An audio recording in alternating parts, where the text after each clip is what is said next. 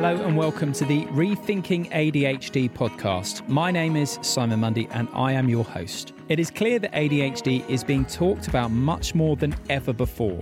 We're hearing about increasing numbers of celebrities and high profile people being diagnosed, often well into adulthood. But despite the increase in awareness of ADHD, there are still significant misconceptions about what it is, as well as the impact it can have on people's lives and what you can do about it. So, this series aims to explore what ADHD is and how it presents itself, challenge some myths and misconceptions about it, and outline ways to manage the condition and thrive with it. I'll be speaking to athletes, entrepreneurs, authors, doctors, and a Pulitzer Prize winning journalist to hear about their experiences and find out how they learn to flourish while living with ADHD. I'm hosting this series on behalf of Qbtech, who are the leading provider of FDA cleared objective ADHD tests. In this episode, I am talking to Peter Shankman, the entrepreneur and author who founded the hugely successful platform Haro, which stands for Help a Reporter Out. Haro connects journalists and bloggers with expert sources to enable journalists to hit their deadlines and brands to tell their stories. Peter struggled at school as a result of undiagnosed ADHD leaving him with feelings of shame and being broken. And so receiving a diagnosis as an adult had a profound effect on him, as it does so many people. Peter's written several best selling books about learning to thrive with a faster brain, as he calls it, and is full of wisdom for anyone looking to learn more about ADHD. After our conversation, I'll also be speaking to an ADHD doctor who sheds some fascinating light on some of the topics and issues that arose during the course of my chat with Peter. I hope you enjoy listening. And just a heads up, this episode contains some adult language. Peter, how lovely to see you. How are you? I'm great. Thank you for having me. Good to be here. Great to have you. It's a pleasure to be with you. Now, Peter, I'd say you're quite hard to fit in a box. You've got many hats, many skills. I thought the New York Times put it well. They described you as a rock star who knows everything about social media and then some, although that falls short because it completely overlooks your skydiving, your all other things. So, how would you describe yourself? It's a great question. Um, you know, I'm someone who was always a little different, who never really fit in very well, and who managed to figure that out at an early enough age where I was able to use it to my advantage and start doing good things with it. I was always the odd one out. I was always the weird one. I was always the strange kid. And growing up, I had two choices. I could hate myself for that, or I could use my strangeness to my advantage. And and I think I took the I took the latter route, and it seemed to go pretty well. Let's quickly touch on some of those other things as well, because I think these are very relevant to how you've really adapted your neurodiversity. Because you are, for example, a qualified skydiver. I mean, you've done hundreds of the things. You've run mega long triathlons, you've bought and sold companies, you've started up companies. In fact, on that basis, can you just talk to me about one that I particularly enjoyed, which is uh, Haro? Yeah, Help a Reporter Out was created because of my ADHD. When I'm on a, a, flight, when I'm on a plane, when I'm anywhere, I will know everything about the person next to me. It, it's it's just what I do. And so being on a plane, being wherever, constantly traveling for work, I meet a lot of people. And so my my Rolodex got pretty big. And over time, people would say, you know, hey, reporters who knew me from the things I did in my life, Peter, you know everyone. I'm doing a story on whatever. Who do you know? Oh, I know so and and it started taking a lot of my time. And the, the, the straw that broke the camel's back was a reporter call I got, someone I didn't know from the Wall Street Journal. I said, Hey, I'm doing a story on Nigerian farming. And a friend of mine at the New York Times said that you have a ton of, of, of friends who are so, sub Saharan soil experts. Oh, yeah, of, uh, sure, of course. You know, but P.S., I found a guy. Like 12 hours later, I found a guy, uh, a friend of a friend of a friend of a friend knew someone at USC in geology, right? So I, am like, there's got to be a better way to do this, and that's what the hell the idea for Help Reporter came up with. I launched it. It blew up almost instantaneously. Um, three years later, I sold it. We had I was sitting at about 1.2 million double opt-in emails every single day, uh, with a 70 79% open rate on each email. So pretty insane. A small little text ad at the top was making a ton of money. It was acquired by PR Newswire, and and yeah, it was. I got lucky, busted my ass. But you know what? What, what did Abraham Lincoln say? I'm a big believer in good fortune. I find the harder I work, the more of it I have. Right. Sure. That was one of your many successes. But just to go back again, in terms of feeling different, as you said, when you were growing up, could you describe how you internalized let's say, the feedback you were getting from the world? Because having listened to a lot of your work, it's something I've heard you say is that feeling of being broken. But I really related to that. So can you just tell me about how you felt at that time? Growing up was difficult. Growing up was a lot of being told I was broken, being told I I didn't fit in, being told by teachers just to sit down in the back. Uh, you're not going to learn. Just sit down in the back and try not to interrupt the rest of the class. It was it was not easy. I had a really hard time believing in myself. You know, I, I really didn't believe that I was worth anything and that I could do anything. And um, it took years. Getting diagnosed was definitely beneficial, but it took years of um, therapy and sort of understanding that I'm not broken. I'm simply different. And different is a good thing if you understand how to use it. Which is a fundamental message you extol brilliantly, I think. And so, is shame a word that you would use to describe it was. It was. It was. Yes, growing up, shame was definitely there. I think now the only difference, the, the shame that's there is me.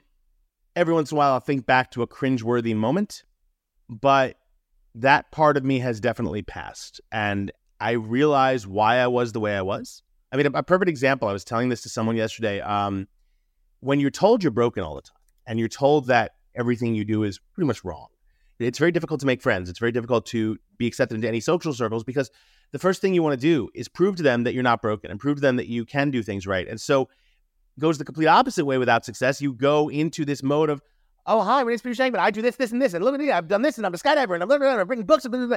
And it becomes the Peter Shankman show. And who the fuck wants to hang out with someone that's constantly talking about themselves? So it took years starting all the way on that side and then swinging all the way to that side, both sides of which sucked, to finally get to this middle ground where my social acuity improved past that of a tree frog. Um, at the end of the day, I, I've learned that it's perfectly okay to sit back, just do my own thing, and the people who are supposed to be in my lives, who are meant to be in my lives, will be there. Just talk to me about your diagnosis of ADHD. What led you to that point? Because growing up as you did in the late 70s into the 80s, this is not something that was well understood. Now the understanding is so much better, but I'm interested what led you to go down that path. You were 35 or so? I was. And I, I'd always known that there was something different about me. I just never had a name for it. And one day I'm in my therapist's office and he goes, Hey, by the way, and I've seen this guy for years. He goes, By the way, when were you diagnosed with ADHD? I'm like, What? He's like, ADHD, when were you? I'm like, I was never diagnosed with ADHD. What are you talking about? He's like, You weren't? I'm like, no. He's like, You've really never been tested for ADHD. I'm like, No. And he's like, Huh. You might want to get tested for ADHD. and it was sort of like, it was so blazingly clear to him that I was neurodiverse. And I guess it was to me too. I just never put two and two together. You know, and so I I, I took this exam with basically 100 questions in this test, and anything over like 23 questions is borderline for ADHD. I answered 97% of them correct. So I'm like, okay, yep, there you go. You know, and that was sort of an answer. And again, it wasn't something I didn't know, but now I had a name for it. Now I had an understanding of it. Now I could figure out do other people have this? What are they doing? And more importantly, I could start learning about the things that I could do, or the th- I could start learning about the things that I was doing unknowingly. I used to be a huge cigarette smoker. Why? Because it gives you dopamine. And then one day I discovered I had an employee who used to run, and she said, You should run with me. I'm like, Why? She's like, You're always complaining about wanting to lose 20 pounds. Running will do it. Okay, let's run. Ran my first mile, right? Nearly died, but then had this moment of, Oh my God, I feel so freaking good right now. And that was the dopamine. I'm like, Wow, okay, running can do that. Great. Let's run more. Let's do a 5K. Let's do a 10K. Let's do a half marathon. Let's do a full marathon. Let's do a sprint triathlon. So I moved all the way up to Ironman triathlon. I took 100 people skydiving as a publicity stunt. 99 of them had a great time. They loved it. One person said, Oh my God, I got to do that again. Let's get licensed. That was me. Um, it wasn't until I started exercising and then finally get that diagnosis. I'm like, wow, a lot of things make a lot more sense now. Can you remember your feelings when when it suddenly was like, oh, okay, yeah, this makes sense? It didn't solve anything it just made a few things make more sense. It made a few things become more clear. It it allowed me to understand why I could start and sell a company, but my marriage was failing.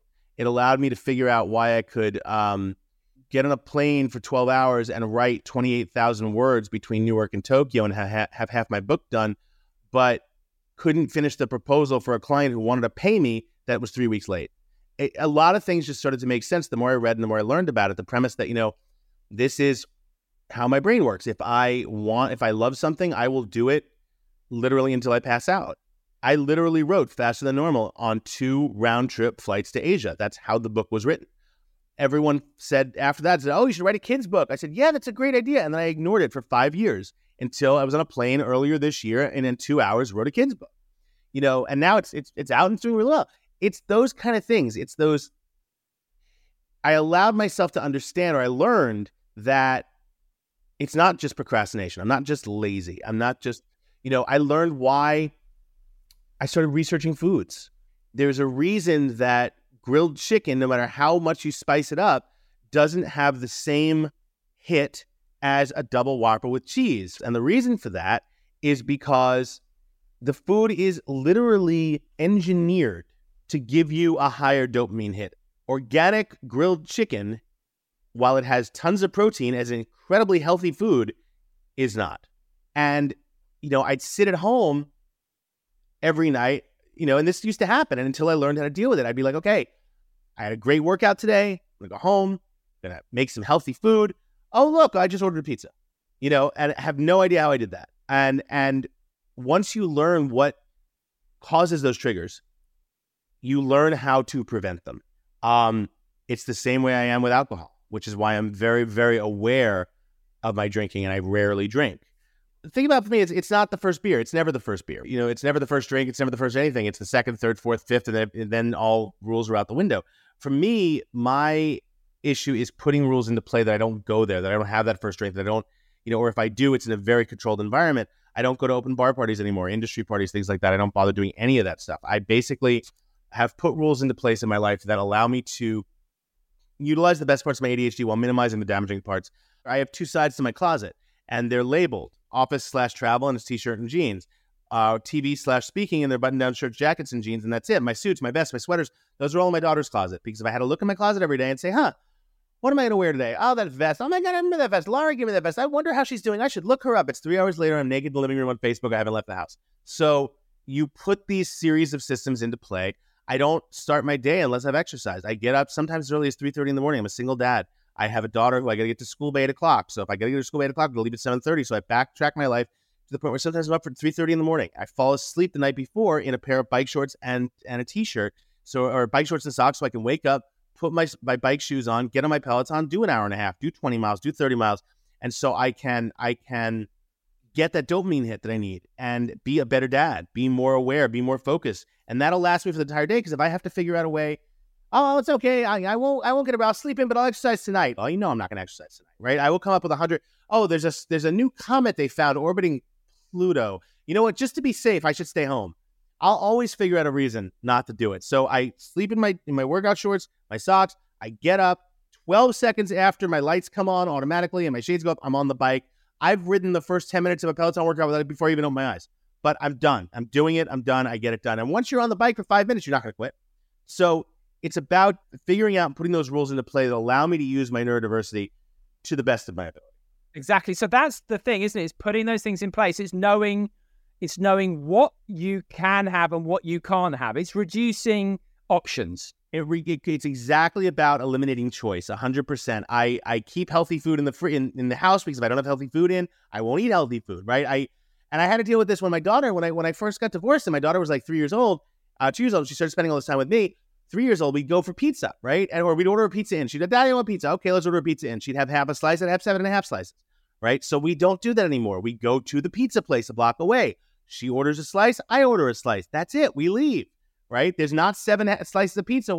I call it 2 a.m. pizza. Pizza's never eaten normally. Pizza's eaten 2 in the morning. A lot of people listening will be able to resonate to what we're talking about, that inability perhaps to not go overboard with certain things. Another one for me is I have a lock case for my mobile phone and I will literally put it in there for hours at a time. So it's putting all these barriers in. So for people who resonating with what we're talking about here, what advice would you have for them to be able to do something similar to what you do? First thing is to understand what's going on with your life. First thing is to understand that your brain might be a little different, and that's okay. That's actually a good thing. As long as you know how to use it, that's actually a good thing. I am a huge fan of having a different brain. When my daughter came home, she was like five. Daddy, someone, someone at school, a friend at school called me weird. I'm like, awesome. She's like, why? I'm like, well, weird is a side effect of awesome. I'm like, if you're weird, that means you're awesome. It means you're awesome, and the awesome is, you know, the weirdest side. Oh, and she looked at it totally differently, and I believe that forever. I really believe that. Weird is a side effect of awesome. So the first thing I'd say is you're not different. You're not broken.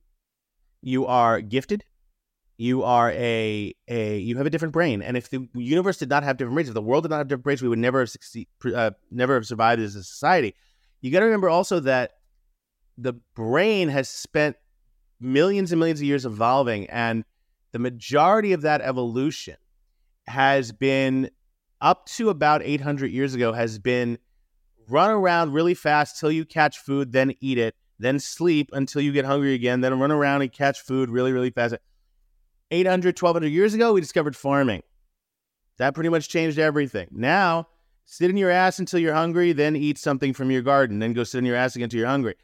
It is very hard to reconcile a brain that has spent billions of years or millions of years being evolved to have these sudden dopamine hits, which allow you to get that food so you can live, to, oh, I'll just go to McDonald's or I'll just go to 7 Eleven or I'll just walk down the street and buy a pizza. So some people have evolved because they're easier to train than people with neurodiverse brains. People with neurodiverse brains, we still think, you know, there's hunters and there's gatherers, and we are still hunters, very much so. So I have learned, you'll learn to do things that allow you to fill that hunting brain, whether that's exercise, whether that's skydiving, whether that's running, whether it's public speaking.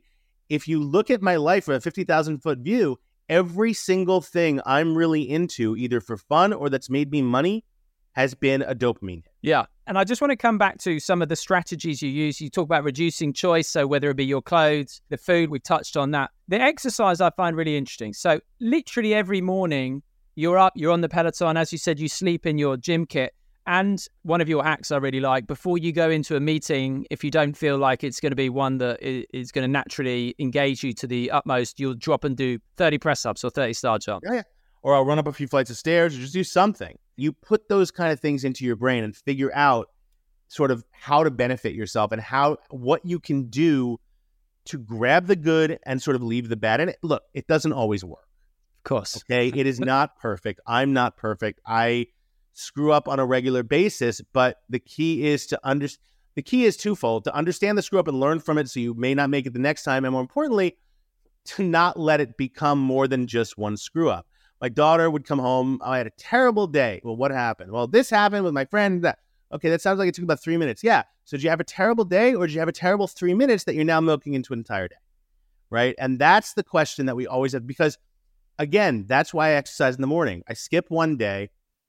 You know, let's say I do go out drinking one night and and and I have too many, and I come home and I feel like crap. Well, the next morning I'm not waking up at 4 a.m. and getting on the bike.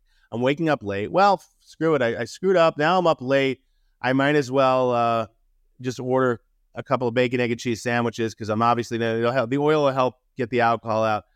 Uh, well, all right. Now it's 4 p.m. I pretty much spent the entire day on the couch. I'm obviously not going to do anything. Let me just get a pizza, and and I'll start working out again tomorrow. I wake up the next morning. Oh God, I never should have the pizza. I feel like crap. Let me just give it one more day. It's three weeks later. I've gained 10 pounds. Yeah. Right. All because I decided to have a drink. So you you you you learn where these come from it's keeping an eye out for those mini red flags. I want to talk about a couple of your other strategies.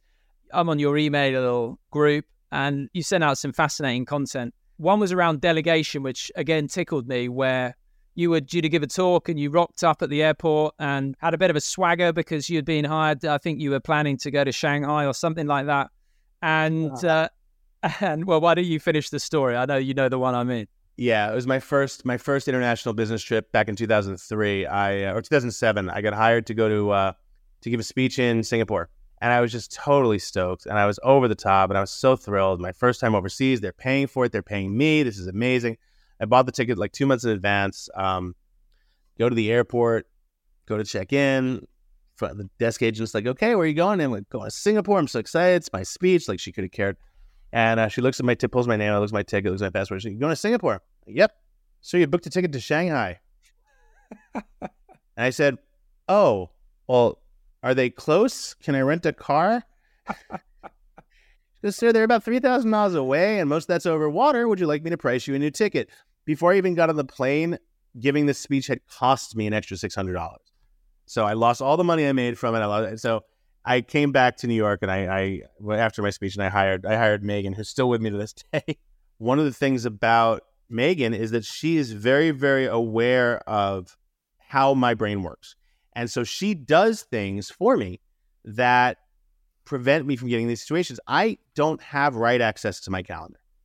She took right access to my calendar away 10 years ago, probably more, to the point where, and the reason she did it was because she said that I, I went to book something. I was like, didn't work. She's I'm like, Megan, something wrong with it. She's like, no, it works perfectly. I took your, I got rid of your right access. I'm like, that's not very nice of you. And she goes, Peter, you booked two dinners on the same night. You booked them on separate continents. You're done. And since that day, I've not been, but it works because, you know, you want to book this interview with me. You give me the time. Chances are I'm saying, okay, that sounds perfect. Oh, what's the dog doing? Let me go look. And I forget to put it in the calendar. And now I have three things in that same day booked. Okay, one more of your your hacks, or not so much a hack actually, as a trait that you've managed to really use to your benefit is the hyper focus. So you touched on it earlier in terms of writing your books and Tokyo, I think it was. You flew there. You've already touched on this. 14 hours there, little stopover, quick shower, same seat on the plane on the way back. You use that ability to zero in and you literally wrote a book. And that wasn't an accident, that was planned. It was 100% planned. I had a year to write the book. I did all the research in the first 40 days. Then forgot about it. Then my publisher calls me and she goes, um, Hey, how's the book? I'm like, Great, totally fine, almost done. Hadn't written a word. I hung up the phone, called United, booked a round trip flight in business class from Newark to Tokyo, leaving the next day. I brought my laptop, a power cord, like a sweatshirt, and my headphones. I wrote chapters one through five of the flight out, landed, went through immigration. Or no, didn't go through immigration, went to the lounge, took a shower, had a cup of coffee, got back on a piece of sushi, got back on the same flight, same seat, two hours later, wrote chapters six through 10 on the flight home and landed with a book. And then I got detained by Homeland Security for four hours because I never actually cleared immigration in Asia. And they had a severe issue with that. But at the end of the day, everyone's like, oh my God, you spent $5,000 to go nowhere. I said, no, I spent $5,000 to write a book.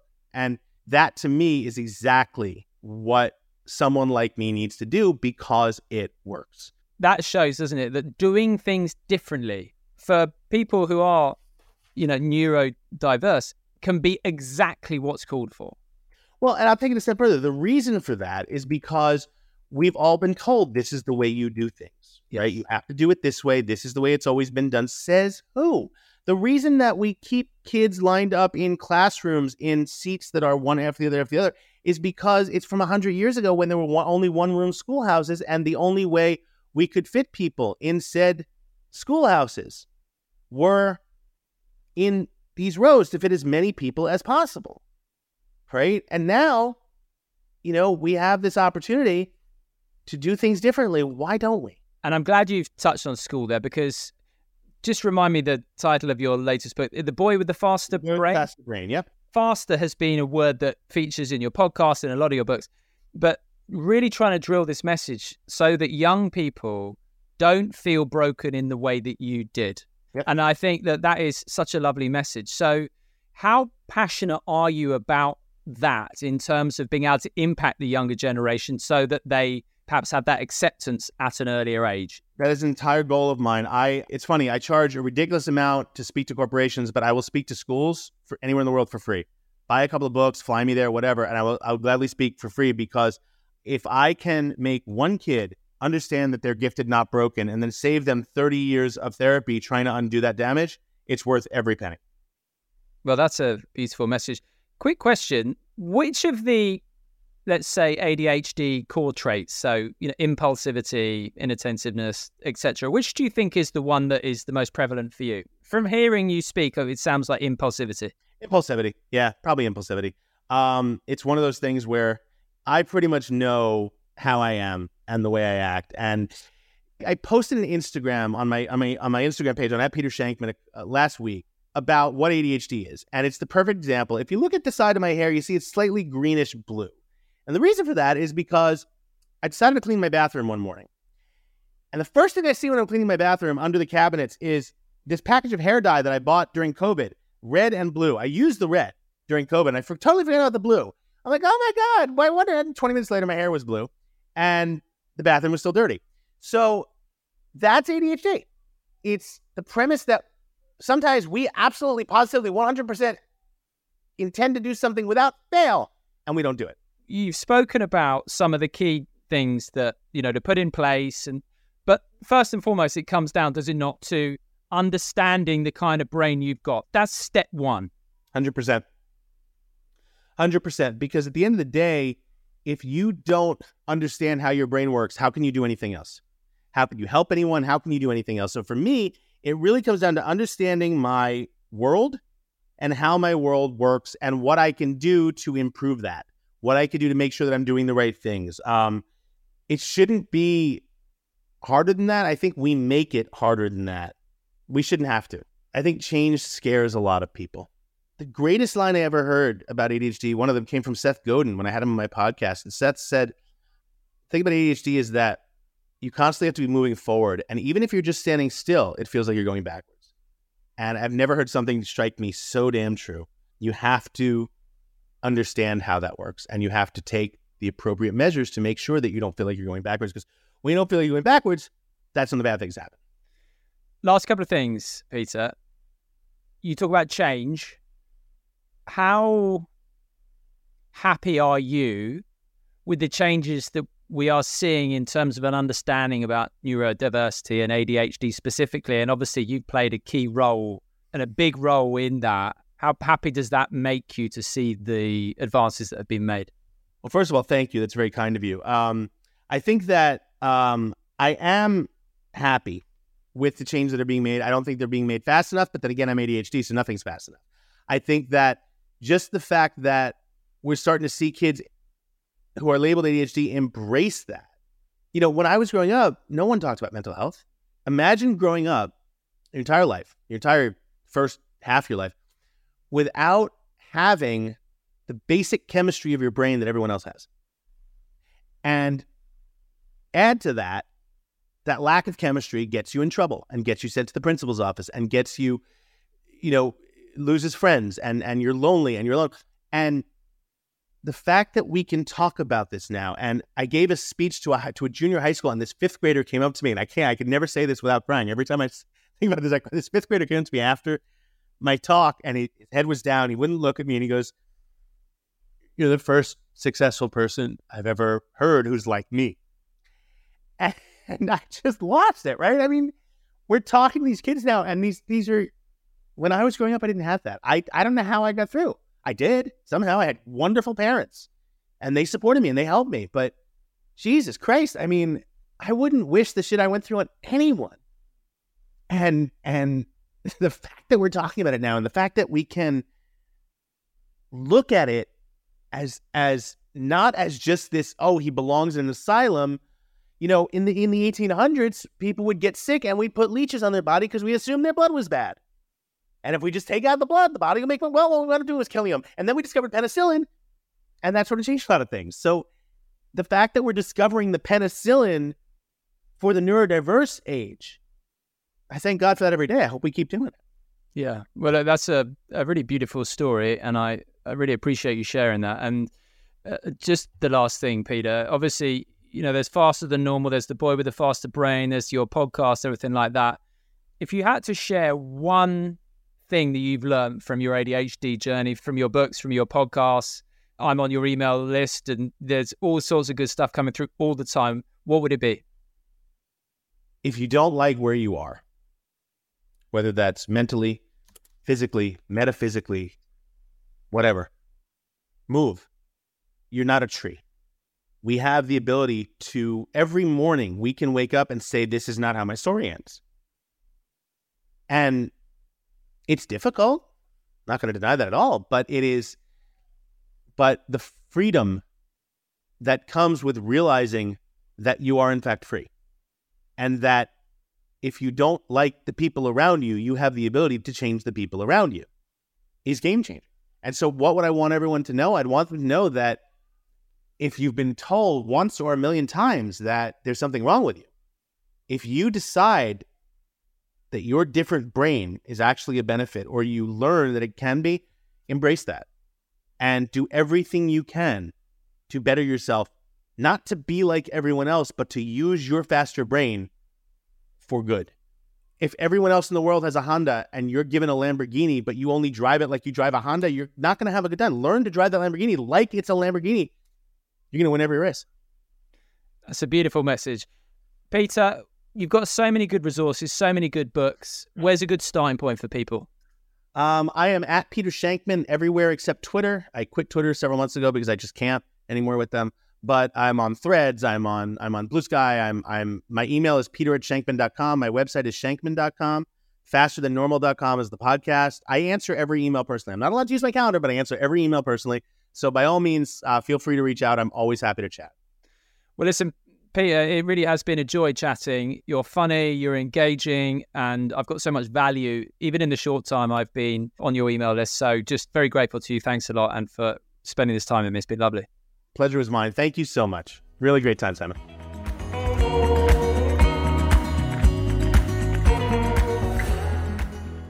Dr. Cheyette, Sarah, thank you for joining me. So, Peter Shankman, I know you've listened to my conversation with him.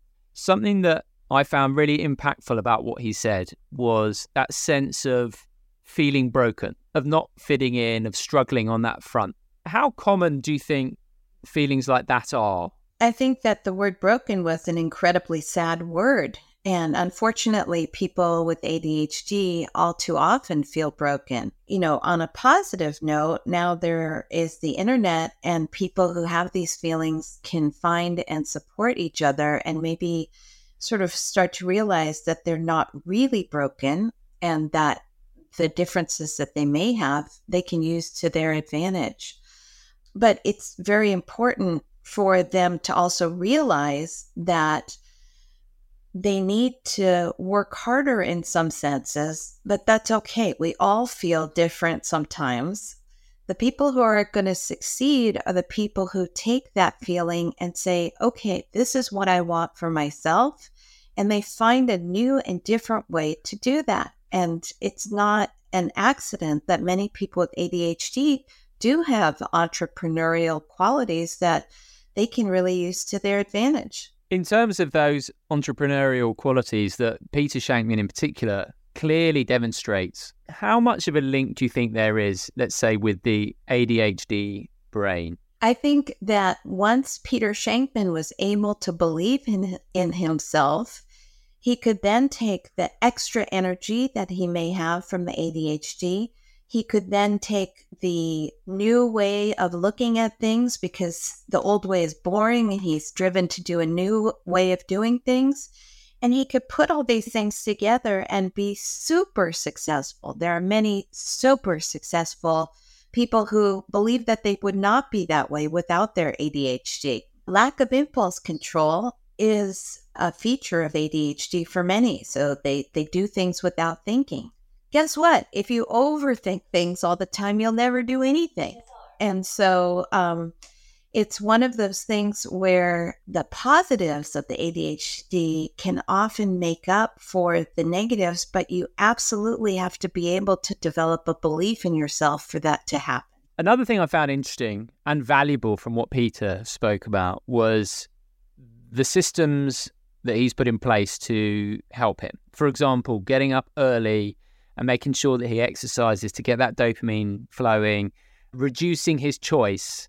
He's only got a certain number of outfits that he uses. And it really seemed to me that he may not have known what he was doing in the first instance when he was putting these in place, but they were so effective. And actually, anyone with ADHD might benefit from considering their own type of these things.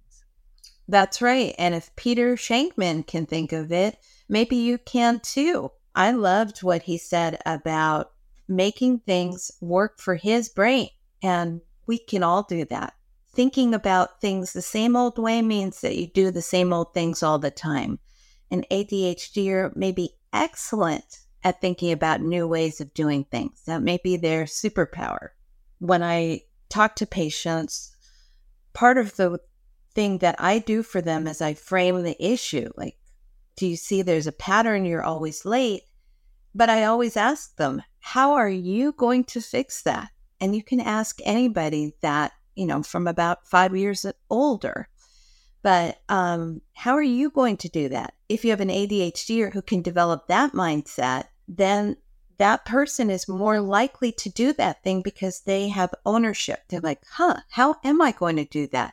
Maybe instead of leaving my lunchbox on the table, I will tape it to the door. And wouldn't that be funny? I, I'll, I'll never forget it that way. And I'll, I've thought of a new way of doing things. People will develop pride in their ability to think of new and different ways of doing things. And that will be a very valuable lesson for them. He's obviously very passionate about trying to help other young people not feel as he did. The landscape's obviously changed a lot when it comes to ADHD, when it comes to the internet, when it comes to social media now compared to when Peter was at school. Are there pros and cons to the change? Yes, there are definitely both pros and cons, I think, of the internet community. And it will be interesting to see in the future the effect of this. So, if you are a kid who feels broken these days, you might hop on Instagram or Reddit or YouTube or whatever and find your community, find other people who are accepting of you. You feel less rejected. You might find a community that helps you understand you. You know, of course, there can be some self diagnosis that is wrong because nobody can be objective about their own selves. And, you know, sometimes symptoms of depression or anxiety or ADHD can overlap. Um, so it's important to not only get your information from the internet, but having a diagnosis of ADHD is now much more socially acceptable than it used to be. And so I hope that the feelings of broken are less common over time and that people understand the beauty of differences in the way people think. Dr. Cheyette, an absolute pleasure talking to you. Thank you.